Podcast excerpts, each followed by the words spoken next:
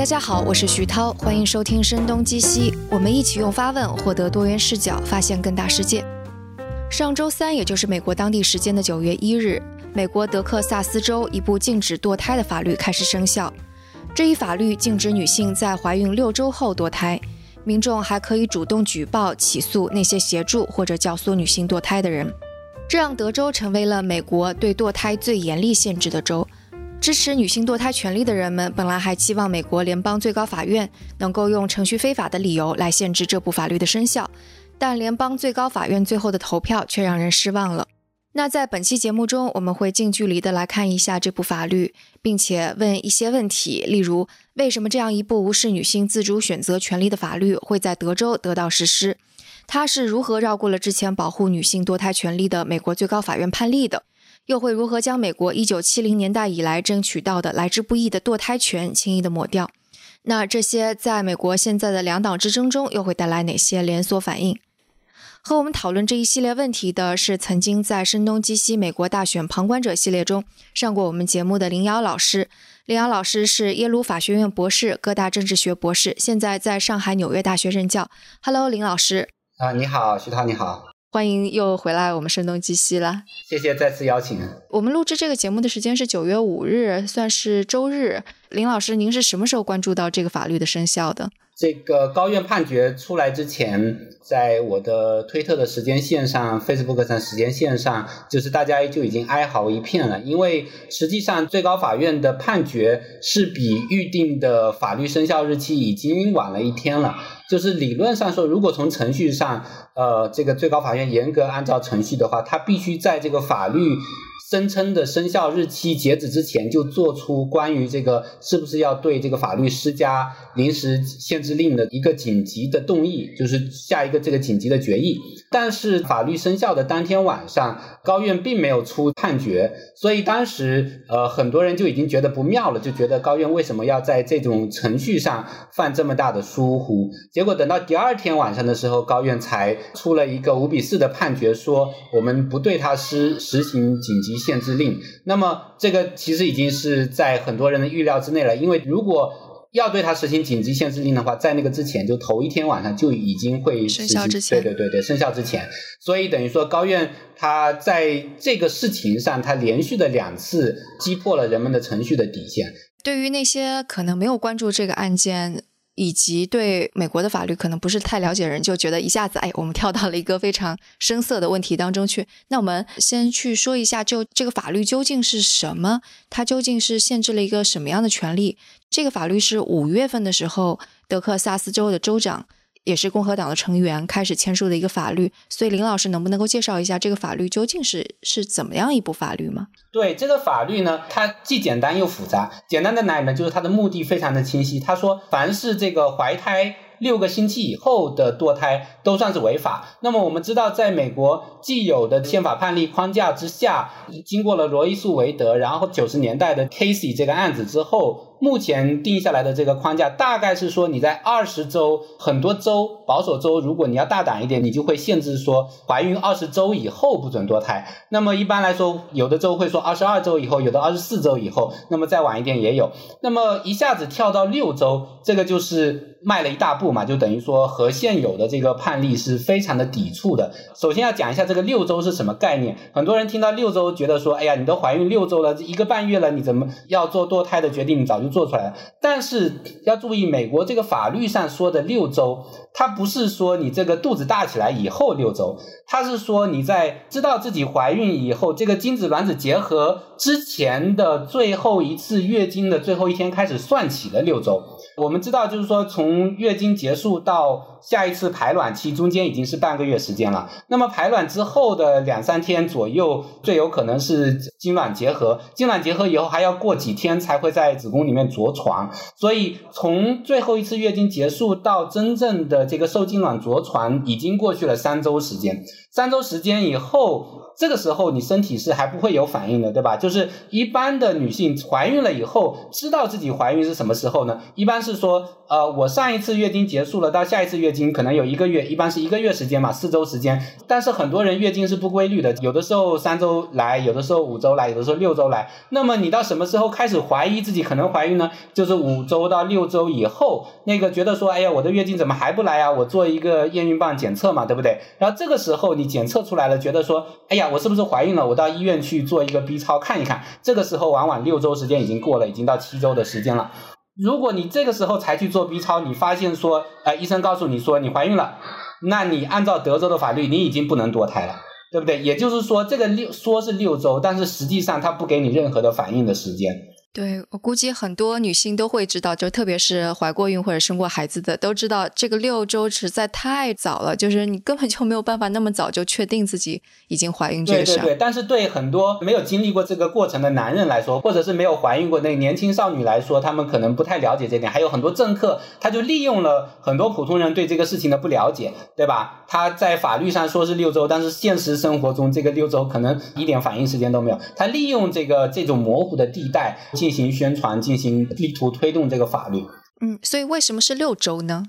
对，因为这个六周有一种说法，一种常见的说法就是说，六周的时候胎儿出现心跳，所谓胎心。因为你如果按照这种定义的六周，你如果去做 B 超的时候，那么医生就会说你听有胎心在跳动，你在 B 超上好像看到有一个小小的一个东西在一动一动一动，然后你医生说可以听到胎心。但是这一点上，在医学上实际上是有争议的。主流的观点说是说明婴儿有已经有了胎心，有了跳动。但是呢，一些比较新的文献认为说，这种跳动实际上是 B 超仪器自身内部发射的那种电磁波，就是说是一种噪音。因为胎儿的胎心实际上在这个时候还没有真正的开始发育，所以你能够听到的就确实那个胚胎已经开始发育了。但是这个胚胎由于这个胚胎发育导致说这个仪器伴随着发生的那个有律动的电磁波，在过去被误以为是胎心。但是呃不管怎么样，就不管哪一种观点是正确，那么在那个保守派的那个说法里头，就是你既然都已经有了胎心，对吧？人最重要的是什么？是心脏啊。那么有有了心脏跳动，就说明有生命了。所以六周的时候就意味着这个胚胎已经变成一个人了，已经变成生命了。所以你这个时候如果把它打掉，把堕胎，那你就是杀人。所以他们就要把这个时间定在六周上。OK，所以这个法律是禁止六周之后女性堕胎。然后这个法律还规定了其他的一些东西，对不对？对对对，但是这个法律它妙，我们打个引号说它妙在哪里，或者说它它实际上是抛出一个球，故意让这个高院的保守派法官接，就是他想要绕开既有的这个宪法限制。他这个怎么绕开呢？他就是说，你六周以后去堕胎是违法的，但是我政府不直接处罚你这你们这些去堕胎的女性，我政府不直接去执法，这个法律它就是绕了这么一个弯，他说。由于你六周以后去堕胎是违法的，那么所有帮助你堕胎的人都是违法分子。所以，所有的医院、诊所、医生、护士，只要你帮助这个女性堕胎，给她开了堕胎药，或者是这个女性的亲属啊，她的丈夫鼓励她去堕胎，她的呃公公婆婆、她的父母让她去堕胎，她的朋友鼓励她去堕胎，或者是你打了车，出租车司机把你带到诊所去，停在诊诊所门口就知道你肯定是要进去堕胎嘛，对不对？因为你去的是堕胎诊所，所有的这些人都形同犯罪分子。政府他同时还说。我这时候政府不主动的去抓你们这些犯罪分子，我政府设置一个赏金，说鼓励所有的公民检举这些犯罪分子，向政府检举。你如果检举错了没关系，我不会处罚你。但是你如果检举对了，我一个人奖励一万美元。然后呢，这个为什么要搞这么复杂的这一套？为什么政府不去处罚呢？因为在既有的宪法判例里面已经明确的说了，十几周之前、十四周之前啊，或者怎么样的。政府不能够去干预女性堕胎，女性想堕胎就可以堕胎，这个是你的自由的权利。这个是有判例，对吧？对，这是既有的判例说的，就是说在既有的判例里面是把怀孕分为三个周期，第一期、第二期、第三期。那么第一期大概是十四周以前，既有的判例很明确的说，十四周以前就是说你政府不能直接禁止，政府不能直接把你抓起来，不能说你犯罪，然后政府可以去宣传说，哎呀，你不要去堕胎等等，但是你不能直接去干预人家。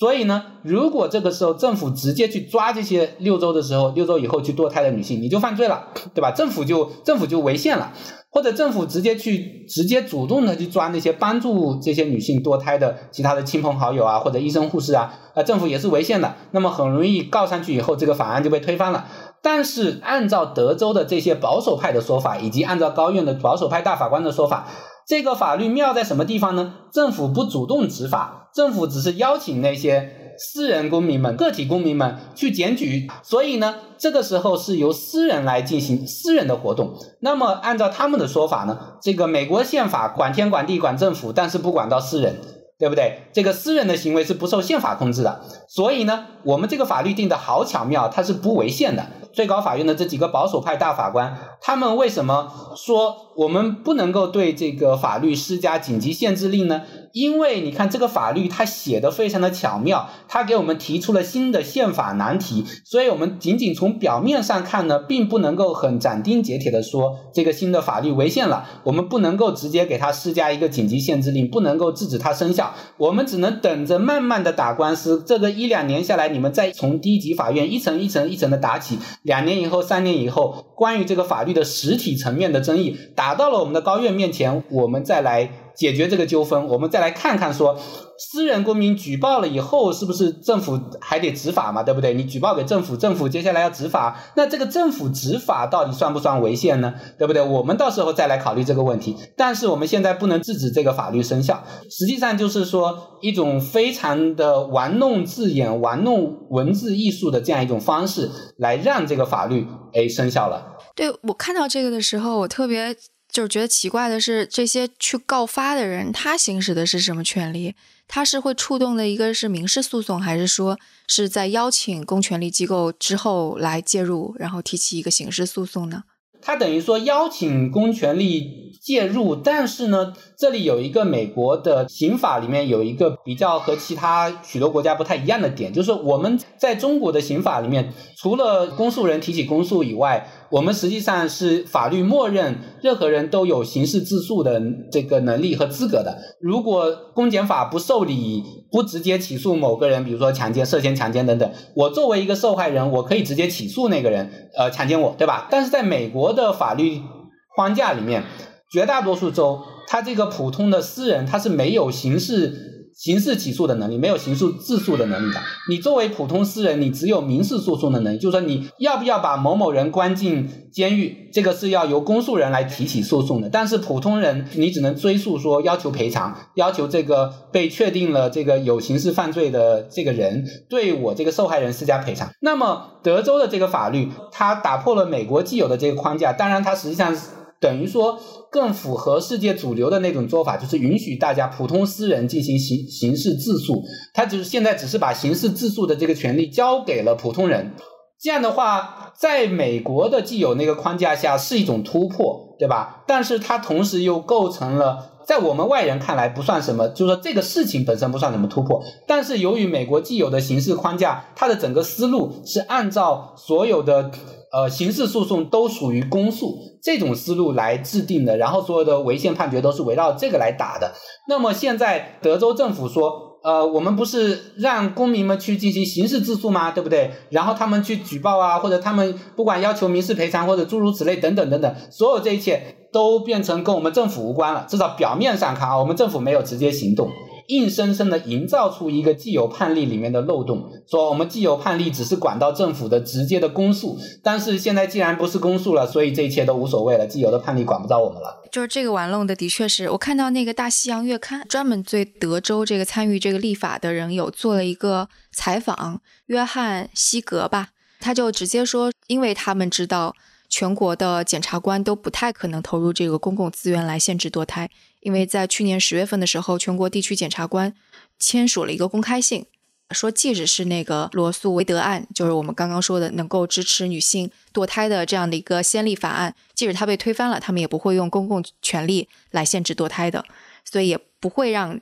堕胎的这些事情成为一个刑事诉讼。他们就说，那就让它变成一个私人的诉讼。他们也不会说不想让自己成为靶子，因为一旦让所有的女性成为被告，这是一个更加明显的靶子。但执行堕胎的医生需要入狱，真的是设计这个法律的时候设计的非常的精巧了。你刚刚说“妙”这个词，虽然打引号，但的确要说，嗯，他们这个脑筋动的真是。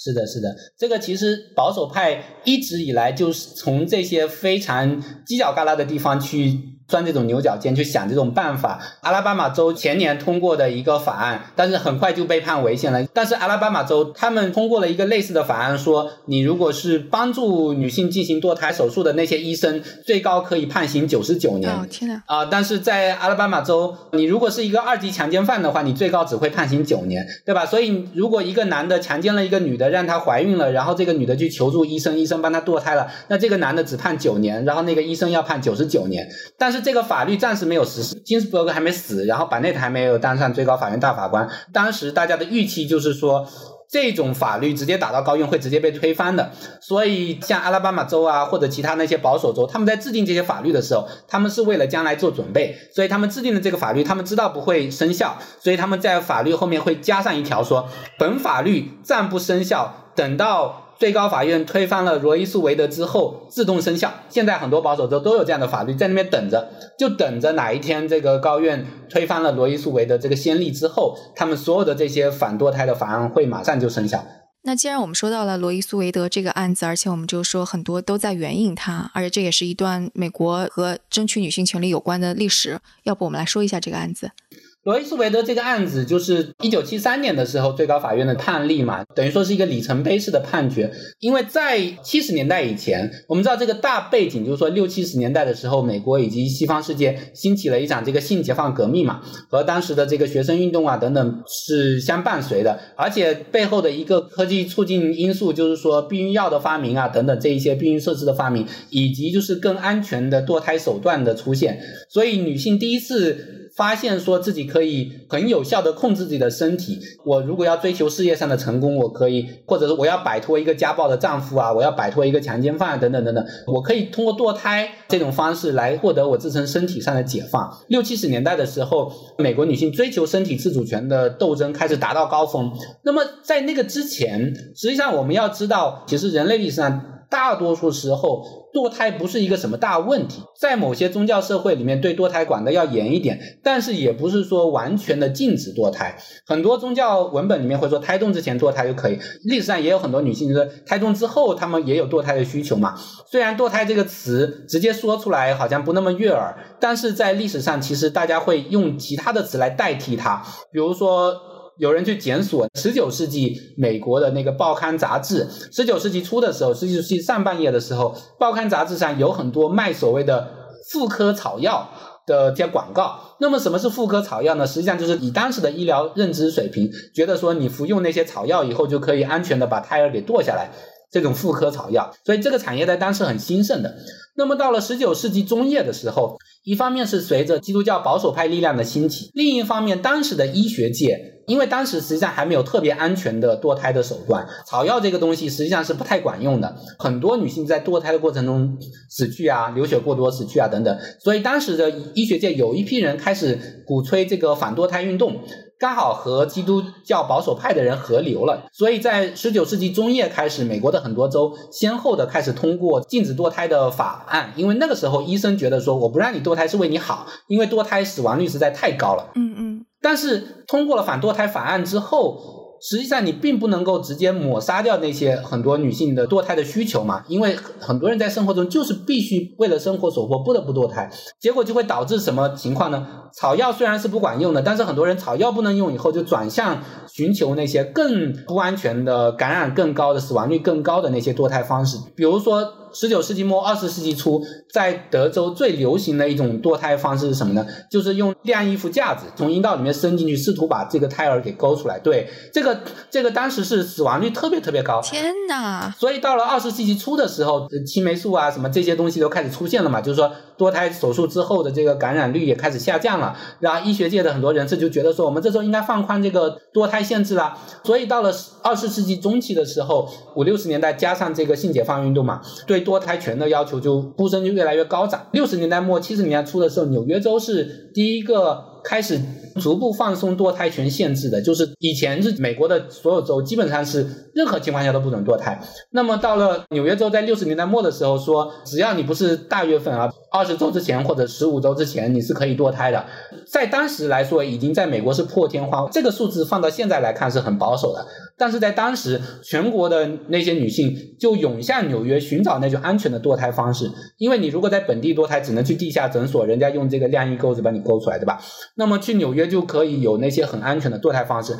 当时就引起了保守派的基督教人士的不满，尤其是这个保守派天主教人士的不满。所以天主教会，美国当时的天主教会就开始组织那些草根运动，要拉拢那些两党里面的各种政客，想要把这个反堕胎变成一个社会运动，变成一个政治运动。那么一开始它实际上是不成功的。我们现在看好像说美国的共和党基本都是反堕胎的，但是如果比如说退回到六十年代。六十年代，美国共和党里面著名的那个保守派教父，这个 Goldwater，一九六四年和林登·约翰逊争夺总统大位的共和党的领军人物。他在其他很多方面的观念非常的保守，但在这个堕胎的问题上，天主教会试图拉拢过他几次，他完全就置之不理。那么他的女儿自己也是堕过胎的，然后他的妻子呢是很明确的堕胎权的支持者。我们要知道，退回到五十年、六十年以前，美国的政治版图里面完全没有堕胎权争议这一回事情。嗯。但是到了六十年代末七十年代的时候，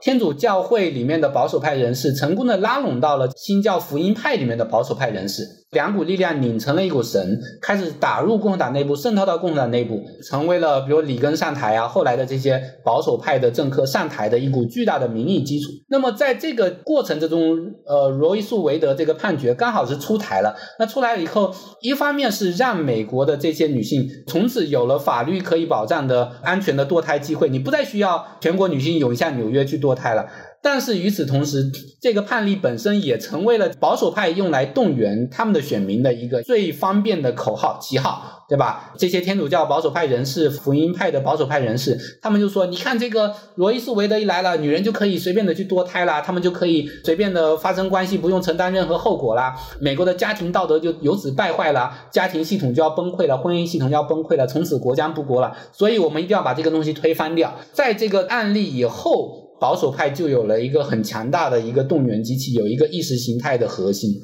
啊，所以就相当于是罗伊诉韦德就变成了一个靶子，对吗？对，就变成了一个靶子。两党内部寻找认政治认同的时候，你只要问说。你想不想推翻罗伊诉韦德？你想推翻，那你就加入共和党吧；不想推翻，你要维持罗伊诉韦德，你就加入民主党吧。两党内部的一个统一意识形态的这么一个最方便的测试，慢慢慢慢，共和党内本来有很多支持罗伊诉韦德的这些人，慢慢慢慢在党内就被排挤掉，因为越来越多的宗教保守派的选民加入了共和党，加入共和党在党内初选里面不断的把这些在堕胎问题上持温和立场的人不断的选下去，选下去，然后选上那些在堕胎问题上非。非常坚定的反堕胎派的人士，在这一方面就变得越来越极端，越来越极端。嗯，所以就像金斯伯格大法官，我们说他是一个女权主义的代表，但是他依然好像也是有点反对罗伊斯韦德这个案子的。他是这样的，就是说金斯伯格对罗伊斯韦德的这个判决他是支持的，但他反对的是什么呢？他反对的是判决的理由。对，就是为什么呢？因为实际上当代的很多。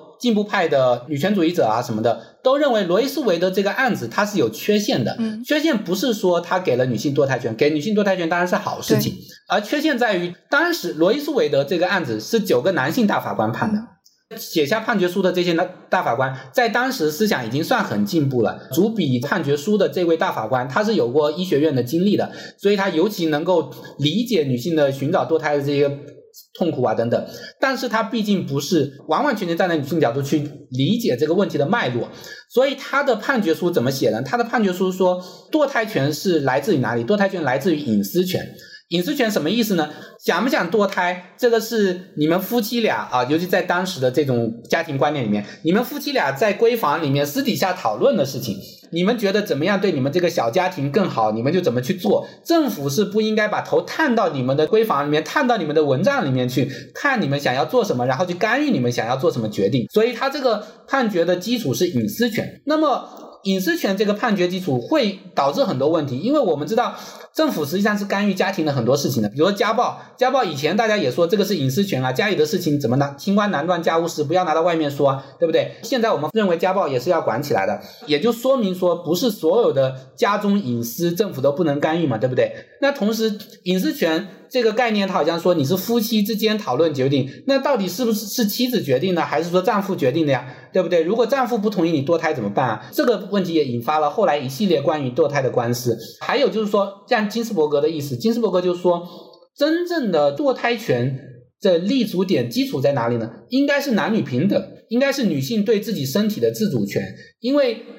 怀孕这个事情是女性独有的经历，然后女性在这个男权社会里面，她因为要怀孕、要生孩子，然后要照顾孩子等等，她的工作机会被耽误了，她的升职机会被耽误了，她的就学的机会被耽误了，导致她在。竞争的过程之中，她被落在后头了，最后可能被迫去做家庭主妇啦，最后可能被迫被嫁给强奸犯，或者被迫被嫁给一个有家暴历史的一个丈夫，然后怎么样也摆脱不了啊。如果你从男女平等的角度来说，堕胎权是男女平等里面最重要的一个支柱，要在判例上。支持堕胎权，你应该从这个角度去说。但是罗伊斯韦德这个他的理由是从另外一个角度去支持堕胎权的，所以金斯伯格对这一点很不满。金斯伯格进一步认为说，如果你是从男女平等、女性的对身体的自主权这个角度去讲解堕胎权这个事情，可能更容易被人接受，对吧？如果你从隐私权这个角度讲，这个理由讲不通，大家不容易接受，所以保守派更容易的能够发动群众来反对你。进步派呢也不容易围绕着这个很绕的逻辑来发动群众来捍卫罗伊斯韦德。如果你一开始就把问题话讲清楚了，说这个就是男女平等必须的，嗯，的题中应有之义，那么这个力量对比很有可能是会反过来的。所以很多进步派对这个判例的不满是在这里。但是问题就是这个判例已经成为了既成事实了，那你只好拼命的去保护它，对吧？因为你要推翻重来的话，这又是一个很棘手的问题。你要重新再打官司，重新再把一点一点的这些东西建立起来，而且你要任命一系列的大法官，等于说你这个总统选举你哪一次失失手都不行啊，诸如此类的，这个就变成一个很棘手的问题。我就觉得，就讲到这里，估计听众也会有这样的感觉，所有的这些感觉就是在围绕着一个概念做一些文字上的游戏也好，或者是去掰扯这些东西也好，事实上很多时候就把女性。真正应该有的这个权利就已经放在了一边。像共和党在争论这些的时候，看到一个案例，也是金斯伯格代理的，就说，其实大家在女性究竟应不应该堕胎这个事情上，其实大家并没有类似于说的那么光明正大，说这是为了保护胎儿的生命权。因为金斯伯格在一九七二年代理的一个案子是。斯科拉诉国防部长案，当时部队给了一个怀孕的女性军官，就是斯科拉这个女性军官一个选择，说你要不就不要在部队里了，你要不就去堕胎。而一九七二年还是在罗伊诉韦德案之前，当时美国更多的就是不能堕胎嘛，对吧？是这样的，没有错。所以其实如果我们去听很多保守派的。言辞会觉得，哎呀，他们说的好像都很光明正大，说什么上帝制造了每个生命都是很神圣的、很宝贵的。但是你如果去看他具体在政策上的主张，超越堕胎的这个问题，你去看，比如说社会福利啊，然后救灾啊等等这些问题，很多保守派他实际上会说，尤其比如说美国。这些年遭遇了很多飓风啊、火灾啊等等等等，尤其是发生在少数族裔、贫困人口聚集的地区，这些保守派人士就会反对联邦政府去动用资源去救灾。那么，如果你按照说每一条生命都很珍贵的这个说法，那显然是你要不惜一切代价，对不对？先去把这个人给救出来啊，先去把这些灾区重建起来。但是为什么这些保守派就要反对这一点呢？他们当然给出的理由就是说，哎呀，这个你要自力更生啊，你要怎么样怎么样？那这时候你难道你就忘记了上帝的教训吗？上帝说，每条生命都是珍贵，每条生命都是上帝造的，对不对？呃，然后还有比如说在对待移民的问题上，对对待难民的问题上啊，尤其在过去几年特朗普政府的时候，他对难民、对移民是特别残酷的对待，骨肉分离啊，然后那些难民小孩死在。呃莫名其妙的死在难民营里面，诸如此类的事情时有发生，但是我们没有听到说这一些宗教保守派人士在这个问题上发出什么强烈的谴责。那么，为什么他们已经生下来的人，他们觉得可以不管不顾，但是那些？呃，还只是胚胎的那些，在他们看来是生命的这些小生命，这些未来的人口，他们觉得要那么重要的，他们为此不惜去限制这些女性的对身体的自主，然后去损害他们未来的人生的机会呢？所以这个就变成非常言行不一的一个事情。对，就是我在这里边还很好奇的一点，因为共和党派当中也有很多女性嘛，就为什么很多女性的？共和党成员也会支持不允许堕胎这个事儿呢？呃，这个问题就是说，人的身份和人的意识形态，它虽然有很强的相关性，但是并不总是能够完全直接对应的，对吧？就是就好像我们在中国。也有很多女性开女德班啊，对不对？弘扬说啊，这个要三从四德啊，什么很多女性都在做这个事情。那有的人是真心相信的，包括美国的很多这些保守派女性也也是一样的。她从小生长在教会的环境里面，她从小听的布道是说什么一个胎儿都不能死，如果你怀孕了，你就应该把它生下来，就算是强奸的，就算是乱伦的，你也应该把它生下来，因为这个就是上帝赐予你的。你不知道上帝让你怀孕背后的目的是什么，但是上帝总是在下一盘大棋，你应该一切都听上帝的。很多人从小生活在这个环境之下，他接受这个信息，他就对这个深信不疑了，肯定是存在这样的情况的。另一些人，他是出于自身利益的考虑，比如说中国在中国开女的班的那些人，有的人是真信这一套，有的人未必啊，但是他觉得做这个东西可以赚钱，对吧？通过开女的班，我通过让那些学员把那些学员洗脑，然后让他们心甘情愿的交很多钱，那我就我就发财了，我才不在乎你们接下来生活是怎么样。那对那些保守派女性，尤其是保守派的女性的政客来说，你如果想要在政治上往前走一步，你想要成为国会议员，然后你生活在一个保守派的选区，你知道身边大多数人都是保守派，都反堕胎，那么你想要在这个选区出人头地，你一定要迎合这些选民，对不对？你不能说我是一个支持堕胎权的人，那样没有人会选你。那么你想要在政治上有权势，你想要将来出人头地，你就一定要把自己打扮出一副反堕胎的人设。那你征信不征信，这个就另当别论了。所以我们可以看出，就是说，尤其在美国党派极化的当下，坚决支持多胎权的政客呢，他们基本上来自于选民基础非常进步的。或者是在温和偏左的那些选区，如果你是来自于一个偏保守派的选区，就算你心里面是支持堕胎权的，你未必敢公开说出来。别人问你的话，你最多是打个哈哈。啊，你说这个问题太复杂了，我们存而不论。如果更保守一点，选民连这种打哈哈的方式都不满意的话，那你就一定要表现出很强烈的反堕胎的这个姿态，你才能够在政治上百尺竿头更进一步。所以就是越是极端，越能够聚集到选票，对对，这才越不至于你的政治生涯给断送掉。对对。那所以接下来，你觉得就是相当于是所有的共和党可能都会仿照德州来做这样的事情，对吧？对，就是为什么这一次的判决特别的恶劣。虽然说这个判决就像我刚才说的，它实体法层面的官司还没有打，也许在未来一两年，高院里面又出了什么变故，哪一个大法官突然病死了，被一个拜登任命的人给取代了，或者是哪一个保守派大法官突然改弦更张了，这个都是理论上都有这样的可能。也许最后过了两年，高院突然又判决说，我们还是要维护罗罗伊诉韦德。但是呢，这次因为是在程序上玩的这个花招，被高院很欣然的接受了，就给大家传出一个很强烈的信号，就是说你们这些保守州的州议会，你们放心大胆的去玩这些文字游戏。不仅仅是在堕胎的问题上，你看这个堕胎权法案，你可以说，哎呀，我不处罚这些女性，我只处罚这个医生、护士和亲人，还有出租车司机，而且我不主动提起公诉，我只是邀请大家来进行刑事自诉，玩这些花招啊，这个大家肯定会争相模仿。但是这种花招呢，它可以应用到其他一切议题上去，不仅仅是堕胎权问题。比如说，假如有一个更保守的州。他说：“我现在不仅是想要推翻堕胎权，我想要推翻避孕权。我们要知道，在美国，避孕权作为基本权利也是通过法律打下来的。它是在罗素韦德之前的一个案子，叫做 Griswold。Griswold 是一九五零年代的一个案子。在那个案子之前，美国的各个州是有权利，警察是有权利破门而入抓那些在行房的时候使用避孕套的夫妻的。”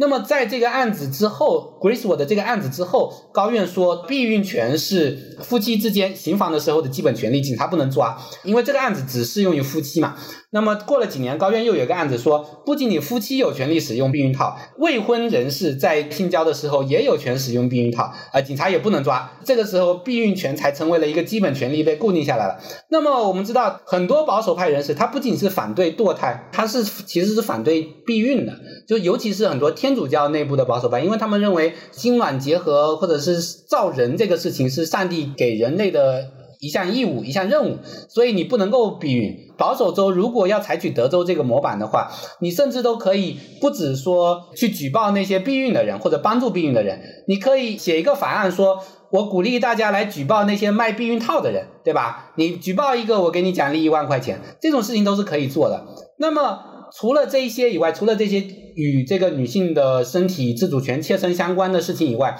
那还可以做其他很多事情。呃，我去举报这些人，然后举报完了以后进行刑事自诉，然后政府还可以给你奖励一个一万块钱，对吧？这有很多很多的把戏可以玩的。那么，如果这一切高院都欣然接受，高院说这些提出了一个新颖的宪法问题，所以我不能够对他实行这个临时限制令，我们慢慢的打实体层面的官司。那么，你只要在选举之前通过这样一项法律，然后在选举这几周里面把这个投票率给压下去，然后过了一年两年，高院终于在实体层面接到了这个官司，然后高院说啊，对不起，这个法律啊好像违宪了，那没关系，这个。选举已经结束了嘛，对不对？想要的效果已经达到了，我这个法律废掉，然后我重新再制定一个类似的法律，在某些字眼上再换一换。民权律师们在挑战这个法律的时候，高院又说：“哎呀，对不起，这个又提出了新颖的宪法问题啊，所以我们不能够对它实行临时限制令，我们慢慢的在打实体层面的官司嘛，所以就又影响了下一次选举，对不对？所以我们就可以想象出，有了现在德州这个模板之后。”这个法律很快就会变得千疮百孔，然后就很快的会有各种各样的方式被有心人所利用。对，同时我也看到一个报道当中有说，其实很多公民可能因为这个法律会遭受到很多很多的骚扰。就比方说，这个案件当中是允许德州公民可以起诉，而且受理法院是不能够将案子转到最适合的法院。这也就意味着，这些去举报、去起诉的人，可以在各个法院去提交案子，然后被告人就要去不同的法庭出庭为自己辩护，然后这些被告人。即使他最后赢了这个案子，拖也被拖死了，就是很大的负担。对，是的，是的。如果是要转到最适合的法院的话，往往会转到那些。如果你是住在大城市里面，然后大城市一般来说，大家总体上观念比较进步一点，然后法官也是比较进步一点，有可能就轻判啦，或者直接放走了，把这个案子打到某州法院设在某个偏远乡村的一个小的分支里面。那这不仅是你跑腿要跑半死，我们知道德州是很大的一个地方，而且就是法官对你也很不友好。现在反对这个法案的人也不是说完全束手无策，就现在大家采取各种各样的。比较有创意的反对活动，当然这个只是临时的一种抵抗，就是真正的还是要政治上怎么发动起普通选民，把这些保守派政客赶下去，才是长久之计。但是至少在目前来说，哈，比如说这几天德州的这些进步派的民众想了什么办法呢？就是我假装成是发现了有人堕胎，有人帮助堕胎嘛，我去我去打电话举报，然后我去上这个网站，政府设的这个网站，我就举报。反正政府这个法案里面说的很明确啊，举报错了的话是不受罚的，举报对了的话是奖励钱的。那么我们大家就举举报嘛，我们就很多人就举报说，我发现德州州长在帮助一个人堕胎，或者说我发现某某某某某某保守派政客正带着他的情人去堕胎了啊，诸如此类。然后很快的这个热线电话就被打爆了，然后这个网站也已经崩溃了。这样的话，大家希望说通过这种方式。一个是说拖延这个法案的真正的起效果，另一个是说那些专门接热线电话的这些人啊，这些政府官员，他们听多了这种电话以后，他们就产生一个狼来了这效应，对不对？以后如果真的有举报电话打进来了，他们也觉得你是不是来搞怪的，对不对？我就不不受理了。所以这个是目前大家反抗的一种方式，但是这个反抗方式能持续多久？因为我们知道。保守派这些州，他们会不断的推出新的法案嘛？他们也在推陈出新，所以真正的还是说政治上要能够解决这个问题。高院的人事改革也好啊，当然高院人事改革背后也需要这个政治上的变革来推动嘛。进步派和温和派的力量要能够真正在投票箱这个面前崛起，才能够把这个问题真正解决掉。首先，你刚刚讲的那个恶搞的事情，就已经体现出了这种。让普通人去举报一个根本你就不相干的人，这是一个多么荒谬的设计，对吧？对。然后我看到一个也是程序员，他写了一个代码，使得所有的人都可以通过这个代码去不停不停的去提交、提交起诉和举报。然后还有人是 把漫威当中所有英雄的名字全都填了进去，所以 能够证明这个事情是实在是太荒谬了。而且我觉得很让人难过的一个事实就是，女性的身体永远就成为一个工具，它不管是成为生育的工具也好，或者成为政治的工具也好。对。然后到现在，